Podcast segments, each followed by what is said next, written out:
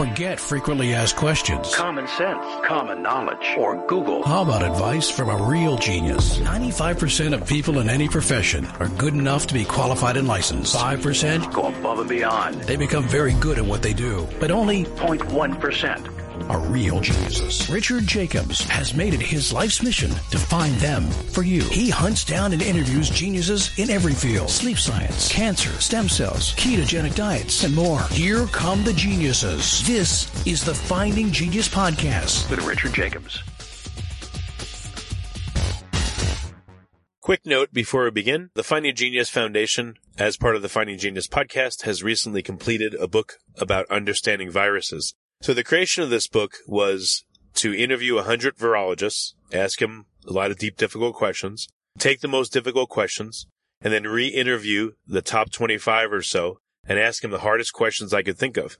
And we compiled that all into a book. So you'll see question and four or five experts answers. Question, four or five experts answers. There's about 30 questions in the book. I think it's a great read for the layperson and for the researcher. It talks about a lot of speculation in the world of viruses, such as are they alive or not? And why is it important? Uh, why do viruses go latent or hidden or ineffective or sit in a person or an animal or another creature for weeks, months, years, and then suddenly become virulent and affect that person? Uh, so there's a lot of really provocative questions in the book. It's now on Amazon. So if you go to Amazon and type in Finding Genius, You'll see the book on viruses. It's also on Kindle. If you want to go and order it now, uh, you can do so again by going to Amazon or Kindle or go, go to findinggeniusfoundation.org and go to publications.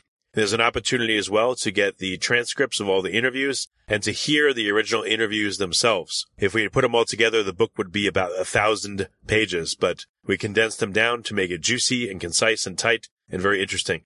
So I hope you'll check out the book. Uh, we're now working on one about cancer, but this is going to be our goal is uh, three times a year to come out with these masterclass books that I think will inspire new scientific research. And I hope you'll check it out. Thank you. Hello, this is Richard Jacobs with the Finding Genius podcast, now part of the Finding Genius Foundation. Um, my guest today is Frank Aylward. Uh, he's an assistant professor of biological sciences at Virginia Tech, and we're going to talk about uh, various microbial topics, probably about giant viruses, etc. So, thank you for coming. How you doing? Well, I'm doing great. Thanks very much for having me. Yeah, if you would tell me about your uh, your background a little bit and your research. Absolutely. So yeah, so I'm mainly interested in microbial diversity.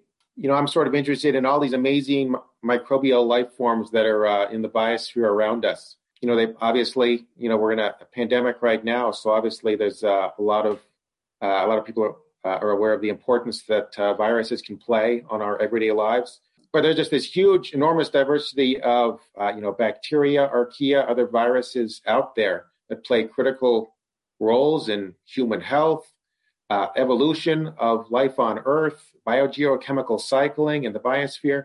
Overall, you know, microbial life is just difficult to overstate the uh, importance in the uh, for the life on, for life on Earth. So, um, okay. so yeah, that's really what uh, what got what uh, what my lab is focused on. Yeah, well, I see people that deal with microbes. You know, some will focus on bacteria, certain ones. Some will focus on viruses, certain ones. It's rare that I've met anyone that talks about archaea exclusively and fungi. There's a few people, again, also more rare.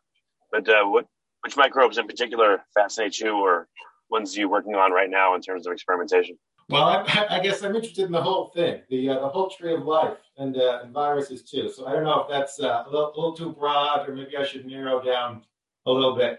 But um, yeah, specifically, more recently, I've been working on giant viruses, which are a very interesting group of uh, DNA viruses that infect eukaryotes. And um, they're re- relatively new. They haven't really been studied in too much detail uh, until uh, a little less than 20 years ago, is really when the research really took off. And, um, you know, as the name suggests, they have very large viral capsids. Uh, they can be seen in a light microscope, which is very unusual for viruses yeah, they have. Really? Can, can you see them? Um, can you see them in a fluoroscopy setting where you're literally seeing them in vivo, or is it just still under light microscopy, but they're still prepared samples? No, you can see them. I mean, they're they get up to 1.5 microns, so you know they're just as big as some some bacterial cells, uh, larger actually. And so, actually, they, when they were first discovered, people thought that they were bacteria, and it was only after subsequent experimentation that it was realized that they're actually viruses so that, that's kind of cool. Uh, it's kind of interesting to think about it because, you know, historically, if you think about, uh, you know, viruses, in the uh, textbooks, the idea is that, well, the first virus that anybody saw with their own eyes, so to speak, was a tobacco mosaic virus. And that's because we needed we needed uh, electron microscopy to really see these, you know, incredibly small variants. But now, when you sort of think about things retrospectively, you know, people have probably been looking at giant viruses under the microscope uh, since Leeuwenhoek. And it's just that we didn't know that they were viruses because they, you know, they, they kind of look nondescript. They're, uh, but they're, but they're very large and they, they look like bacteria. And so, uh, you know, but they've been there the whole time and they're, they're abundant in, you know, freshwater environments. They're abundant in the ocean. They're, they're in soil as well. So they're all over the biosphere. What about their specific entry mechanisms into cells? And has that been observed under light microscopy? Has anyone been able to do, let's say, a time lapse of a giant virus entering a cell so that we could really like shed light on um, you know how it enters and see all facets of it. Oh yeah, that, that's really interesting. So a lot of one theory about why these viruses get so big is because they're they're mimicking microbes. So that's actually a Mimi virus. You may have heard of Mimi virus. It's kind of the most famous yep. of the giant viruses. So Mimi virus, Mimi actually stands for mimicking microbe, and it's thought that uh, it infects amoeba. And so amoebas, they sort of just go around and phagocytose things and eat them. And so it's thought that they'll phagocytose these particles that they think are a meal. Uh, and then actually it's a virus, and the virus starts a, a, active infection then. So that's one theory as to why the viruses may uh, get to be so big, because it's sort of a, a way to uh, trick these protists into um, eating them so they can start an infection. When you say big, do you mean that in terms of uh, the amount of uh, nucleotides they have in their genes, or is it literally physically the size of the well it's obviously physically as you mentioned but do they also tend to have bigger uh, you know more genes longer sequences etc absolutely absolutely. Yeah so the, the largest viral genome is a pandora virus and that's 2.5 million base pairs which is absolutely enormous for a virus. Um, that's you know several times larger than the uh, some, some bacterial genomes that are out there and the genomes are just very strange and mysterious. They're full of these novel genes that are poorly characterized. It's not really clear what they're doing. It's not really clear if they have a, sort of a benefit for the virus. Uh, it's not clear where they're coming from. So it's really kind of fascinating. There are a lot of mysteries in these viruses. That's one reason why I'm so fascinated. So one, one reason I'm so fascinated about them and I, lo- I love studying them so much is just because there's so much that's not known. Uh, and their genomes in particular are just very mysterious. Is there any like molecular clock analysis mechanism for viruses so you could tell, you know, how old they are? So are giant viruses more recently on the scene, or are they more ancient than other viruses that are smaller? Well, that's a great question. In terms of molecular clock analyses, I can't think of any. I think I can't think of any.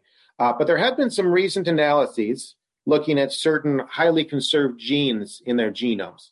So they have this uh, multi-subunit RNA polymerase and it's the same kind of multi subunit RNA polymerase that's in our cells. It's found in eukaryotes, it's found in bacteria, and it's found in archaea. So it's kind of a primordial enzyme. And there have been some studies that have looked at the evolution of these multi subunit RNA polymerases in these viruses. And they have traced the origin back to very, very early in eukaryotic evolution. So, you know, it's difficult to come up with, with exact numbers, of course, but if you think about eukaryotes as being maybe like 2.3 billion years old or something like that, you know, these viruses are potentially uh, just as old as that. So, you know, many, many billions of years old, they've been infecting eukaryotes and, and co-evolving with them over time. Oh, but beyond that, you know, eukaryotes came on the scene that long ago, but beyond so they're not necessarily as old as viruses that might affect stromatolites, but we don't know within the 2.3 billion years when they appeared on the scene. Exactly, exactly. And to some extent, um, you know, viruses are interesting because they sort of they can evolve through this process of chimerism, where you know pieces of one virus are picked up by another virus and they're sort of shuffled around. So it kind of depends on how you define this one particular group of viruses, because the actual genetic components could be older and they could have come from other viruses that predate eukaryotes, and maybe that maybe it goes all the way back to some of these, you know, really primordial uh, viral lineages.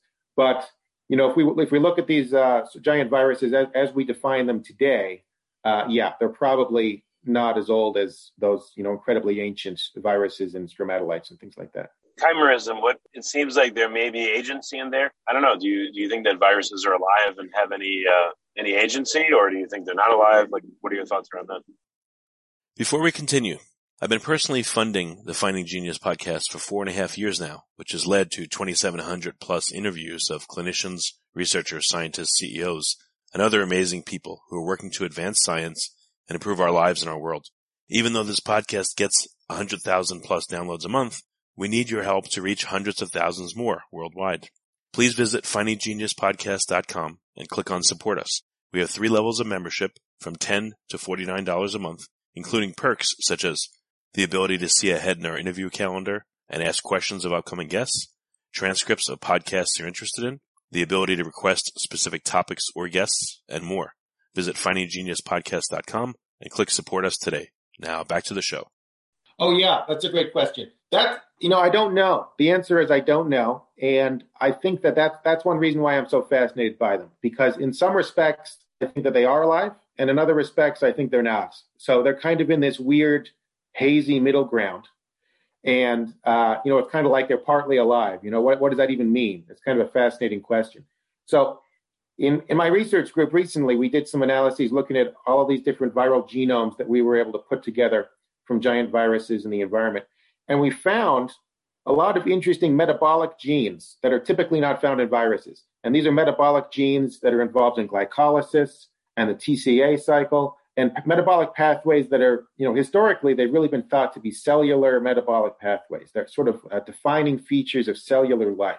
But these viruses, uh, they they encode them in their genome. So, you know, how can you explain that, right? That's not really something that you'd think of in a, in a um, in a uh, inanimate uh, entity, right? So, uh, and we're always taught in, uh, in, in textbooks that viruses don't have metabolism, right? So, if viruses don't have metabolism, and if that's one of the reasons why they're not alive, then why do they have these metabolic genes? And so, one explanation for that is this so-called virocell metabolism. So the idea there is that okay, well, the viral entity itself is actually just kind of like the seed, right? So if you look at a tree, you'd think, okay, well, the tree is the living organism. The seed isn't necessarily the living organism, or the, or you know, the seed of a plant isn't really the living organism per se. So, in the same way, the virion isn't necessarily the living entity, but when it infects a cell, and when these metabolic genes are activated, and when you start to see this viral metabolism, so to speak, take place, then you get uh, what's called a virocell. So it's no longer a cell per se, because it's been sort of taken over and co-opted by the virus, and it's sort of this, you know, interesting chimeric entity. So in that sense, it's kind of like there is a metabolism, but it's not a metabolism that's distinct from the cell. So it's kind of like this new new nether region. Right. Yeah. No. Patrick uh, Fortier or Fortier yeah. just came up with the concept of the virus cell, right?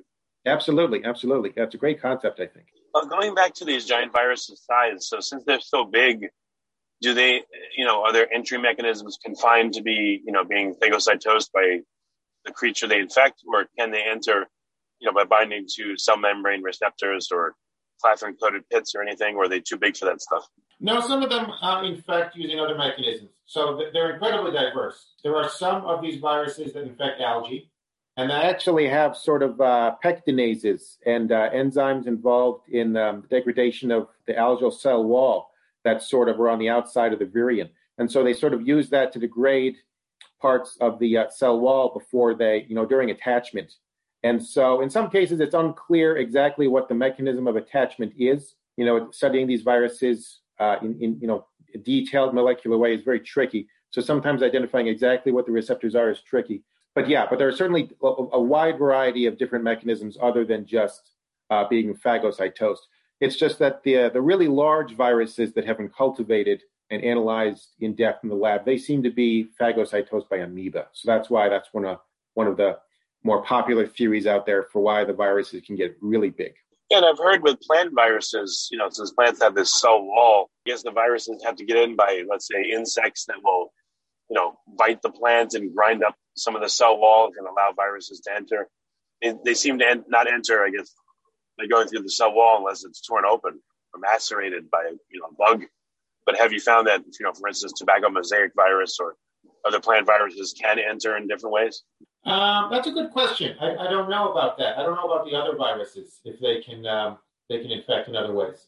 If you like this podcast, please click the link in the description to subscribe and review us on iTunes. Yeah, I mean, it does sort of uh, you know raise the question, sort of the early evolution of these uh, of these cell types, things like the cell wall, you know, chitin in fungi, and uh, you know, in diatoms, uh, in these you know diatoms in the ocean, they have these uh, frustules that you'll often see. Very, you know, they're very charismatic uh, images you'll see. They have these silica frustules that encase the cell.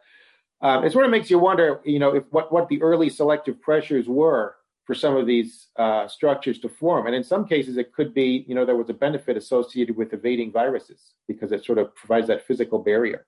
So, what are the questions that you're working on right now? Like, what kind of experiments? Well, we did that. Uh, we had that one study where we uh, were looking at viral diversity in the um, by generating these genomes from metagenomes. So, in that case, we looked at all these publicly available metagenomic data sets where uh, you know DNA had been sequenced directly from environmental samples and we, we were able to reconstruct different uh, viral genomes, and that gave us we're sort of trying to get a sort of a, census of global diversity of these of these giant viruses in the biosphere. And another project was looking at the impact of giant viruses on eukaryotic evolution. So one thing that we found that was really unexpected was we found in some eukaryotic genomes the giant viruses had actually endogenized. So the giant virus genome had actually sort of integrated and become part of the host genome. And so this concept of viral endogenization, it has been known for a very long time. Uh, a lot of people have been uh, studying it with respect to retroviruses, you know, small RNA viruses. It's known that in the human genome, for example, there are a lot of uh, RNA retroviruses that have integrated into our DNA over time. Uh, but one thing that we were really excited about was that these giant viruses, their genomes are several orders of magnitude larger than RNA viruses. So when you get endogenization of a giant virus into the genome of, say, an algae that has a relatively small genome for eukaryotes, then you know it's it's almost like a chimeric organism, right? All of a sudden, in this, in this one case, we found 10% of the genes in this one algae could be traced to these uh, endogenous giant viruses. And so, I mean, in, in, humans, though, we're about eight to ten percent too. I, I, thought you were going to say like fifty percent of some organisms are that, or a predominance of viral DNA. Yeah, it's true. So if you add up all the different viruses, then it adds up to a large amount. But those are lots of different endogenization events that have taken place over a very long period of time. But with these uh, with these giant viruses, it can all happen all at once. It can, you know, a huge amount of genes, thousands of genes all at once can integrate into the. Oh, okay. Uh, so you're saying a single endogenization event can alter or add 10% of the entire genome of some of these creatures? Yeah, in the one case we found 10% uh, was derived from viruses, and there were there were actually two viruses there, two endogenous viruses. So altogether it was 10%. And okay, other, so that's that's very significant. That's crazy. Yeah, I see what you mean. Well, we just think it's interesting from the standpoint of it happening, you know, all at all at once or over a very short period of time, right? It sort of uh, uh, raises the question of, you know, what kinds of genes could be contributed to eukaryotic genomes over time these giant viruses have very complex genomes, as I mentioned, and they have genes involved in, you know, cellular metabolic pathways. A lot of these other small RNA viruses, typically they're they're relatively simple genomes. They don't necessarily have, you know, these these complex metabolic repertoires or anything like that. So when a giant virus endogenizes, it's not just contributing, you know, genes involved in DNA replication, RNA replication, you know, standard viral genes. It's also contributing, you know, central metabolic pathways they have uh, genes that are in the cytoskeleton that was recently discovered. Actually, genes like myosin, things like actin, you know, cytoskeletal cytoskeletal components that are involved in the um, you know the cell shape and things like that. Transporters that are involved in you know ammonia uptake, phosphorus uptake, things like that. Yeah, if you were to look at these um, these viral components, these genes, where do they where do they appear in nature? What other creatures have them, or are they are they similar but alien forms of them? Yeah, so we um, we looked at a lot of these, you know, transporters, metabolic genes, things like that, and we uh, we traced their evolutionary history with respect to the viruses and their hosts. And in some cases, you know, you, you see lots of different situations. So in some cases, it looks like the viruses had acquired the genes from the host relatively recently. And in that case, you can say, okay, well, maybe the, the viruses, they acquired a gene from the host and they sort of co opt it during their infection cycle. In other cases, it looks like the genes were really very ancient. It was part of an ancient viral lineage. So in that case, you know, the viruses still got them from cells. It's just they got them a very long time ago. You know, once again, maybe uh, around the time of the origin of eukaryotes. And so some of these genes that we found in glycolysis and the TCA cycle, for example, uh, they form these really deep branching uh, evolutionary lineages that were distinct from eukaryotic life. So in that case, they're sort of like virus specific metabolic genes, which is kind of interesting. Yeah, like you said, you know, actin and myosin, you know, what if they're the exact same genes that appear in people that make actin and myosin, for instance? That would be interesting, or in some other creature. That's why exactly. Exactly. So yeah, there's actually some theories out there that uh, key features in eukaryotes evolved not in eukaryotes themselves, but they actually were sort of donated from viruses. So there are theories out there about the evolution of the nucleus, even. Some people think that, okay, the evolution of the nucleus may have initially occurred because of, you know, it may, it may have actually uh, occurred because of this co-evolutionary dynamic with giant viruses. So giant viruses, when they infect a cell, they'll oftentimes form these very complex virus factories. Uh, you know, they're kind of these mysterious entities. It's also called the viroplasm sometimes. Uh, there's this very mysterious entities inside of a cell where the, the virions are produced. And in some ways, they kind of have some similarities to a nucleus. It's kind of a, you know, it's, it's a, it's a speculative theory, but there's ideas out there that, okay, maybe some of these structures that we see in eukaryotes actually derive from these very complex giant viruses that, uh, that infected the, you know, their ancestors. Have you been able to watch an endogenization event and what happens to, let's say, an algae that endogenizes one of these big viruses, um, you know, phenotypically, how does it change? Has anyone observed this? Oh, that's a wonderful question. We're working on that. We just discovered the uh, this whole this whole process of endogenization relatively recently. Uh, this was a, a, project that we uh, finished last year. So yeah, we're trying to get some experimental systems up and running where we can actually observe that. Because yeah, I would love to know what the impact on cellular physiology is. You know, what exactly is the um, you know, is there a benefit to having an endogenous virus? We don't even really know if there's a benefit. It could just be sort of a random process where every now and again a giant virus endogenizes and the genes aren't lost. Just because eukaryotic genomes, they do have a lot of junk DNA anyway. There is a lot of sort of non coding DNA in there. So there could just be viral genes hanging out. They're not really doing anything per se, but they might sort of uh, evolve a function later in time. So it's a little unclear if there's an immediate benefit to having an endogenous virus or if it's just sort of uh, hanging out like junk DNA. We have examples of algae that have these endogenized viruses, and you can tell again that a vast percentage of their, or a significant percentage of their genome has been altered. Like if you compare them to again algae that haven't had endogenized viruses, like first of all, can you do the comparison?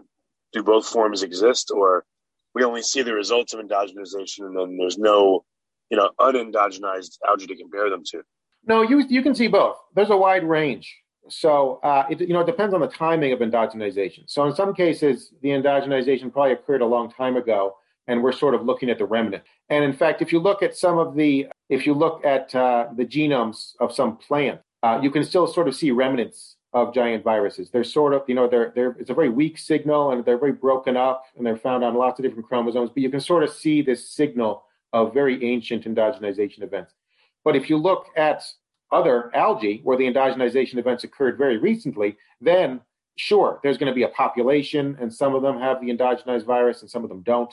And so, yeah, in those cases, it might be possible to pinpoint a potential benefit that occurs immediately after endogenization, if there is one. So, is that what you're trying to do? Is find a population of algae where some have the virus, some don't, and then again examine phenotypically what they do and are they reproductively isolated and how do they interact and et cetera? How do they respond to stimuli differently? Absolutely. That's what we're trying to do. It's very tricky. You know, getting these experimental systems up and running has been very challenging. So it's it's slow going, but that's definitely the future research direction we'd like to pursue. Oh, well, just not to be ignorant, but what, what's tricky about it? What would, what would be an example of an experiment that you want to do and, you know, what makes it tricky? I'm just curious. Well, so when we found the endogenization events, we were doing a survey of genomes that were publicly available. So we just looked at the publicly available genomes of, of green algae in this particular study. And we, uh, we found the endogenized viruses and we could sort of look at the, the genome dynamics there. But to actually do the experiments, you'd have to first of all cultivate a virus of a host, which is fairly tractable to work with in the lab. There actually aren't that many cultivated giant viruses. Uh, the vast majority, as I mentioned, are in amoeba. Um, so, you know, it could be possible to work with an amoeba, uh, amoeba system. But other than amoeba, there aren't that many hosts where there's a, you know, a well-defined, uh, cultivated giant virus to work with. So, so just cultivating the giant viruses to begin with is tricky. And then it's also unclear if certain giant viruses would endogenize and other ones, other ones wouldn't. So even if we could cultivate a giant virus, it's unclear if it would even endogenize. You know, is it sort of a, is it a random event? It occurs, you know, one time out of a million, every, you know, one, one out of a million infections, or is it more part of the life cycle of the virus? Those are still open questions. So at the moment, we do think that there is sort of a pattern. We see certain groups of viruses that seem to endogenize more often than others. So we kind of know which ones to look for, but whether or not we can actually, you know, cultivate one of these viruses to work with in the lab, that's uh, that's a bit trickier. Yeah, what, what kind of experimentation do you, do you want to do in them specifically? Like, what do you hope to find out? Well, you know, one hypothesis might be that um, if a virus, if an endogenous virus is present, then does that confer some sort of a benefit? And so, in my mind, one obvious benefit would be okay, well, maybe it confers resistance to other viruses, right? Because if a virus is there, you could imagine cases where maybe the capsid protein is kind of expressed and there are some capsids that are produced, and those might interfere with the formation of other capsids from other viruses that infect. So maybe there's some sort of uh, benefit in, in that way. You know, it prevents other viruses from killing the cell later on. So yeah, have, you know, having, having an experimental setup where something like that could be tested would be wonderful. Um, what's the, uh, the, the largest virus ever known, and how many genes does it have? Well, the largest virus in terms of genome size is the Pandora virus, and that's 2.5 million base pairs. But that doesn't have the largest capsid. The largest capsid is this uh, Pythovirus sibiricum, which is it has a smaller genome. It's about 600 uh, kilobases, 600,000 base pairs. Uh, but the capsid is 1.5 microns. So that's quite a large capsid. Yeah, it's as big as uh, a lot of bacteria, right? Or a bacteria exactly. bigger than that. Usually. Yeah, yeah. I mean, they're yeah, it's bigger than some bacteria. Absolutely. And do the viruses you studied do they have proviruses that enter into them and affect them?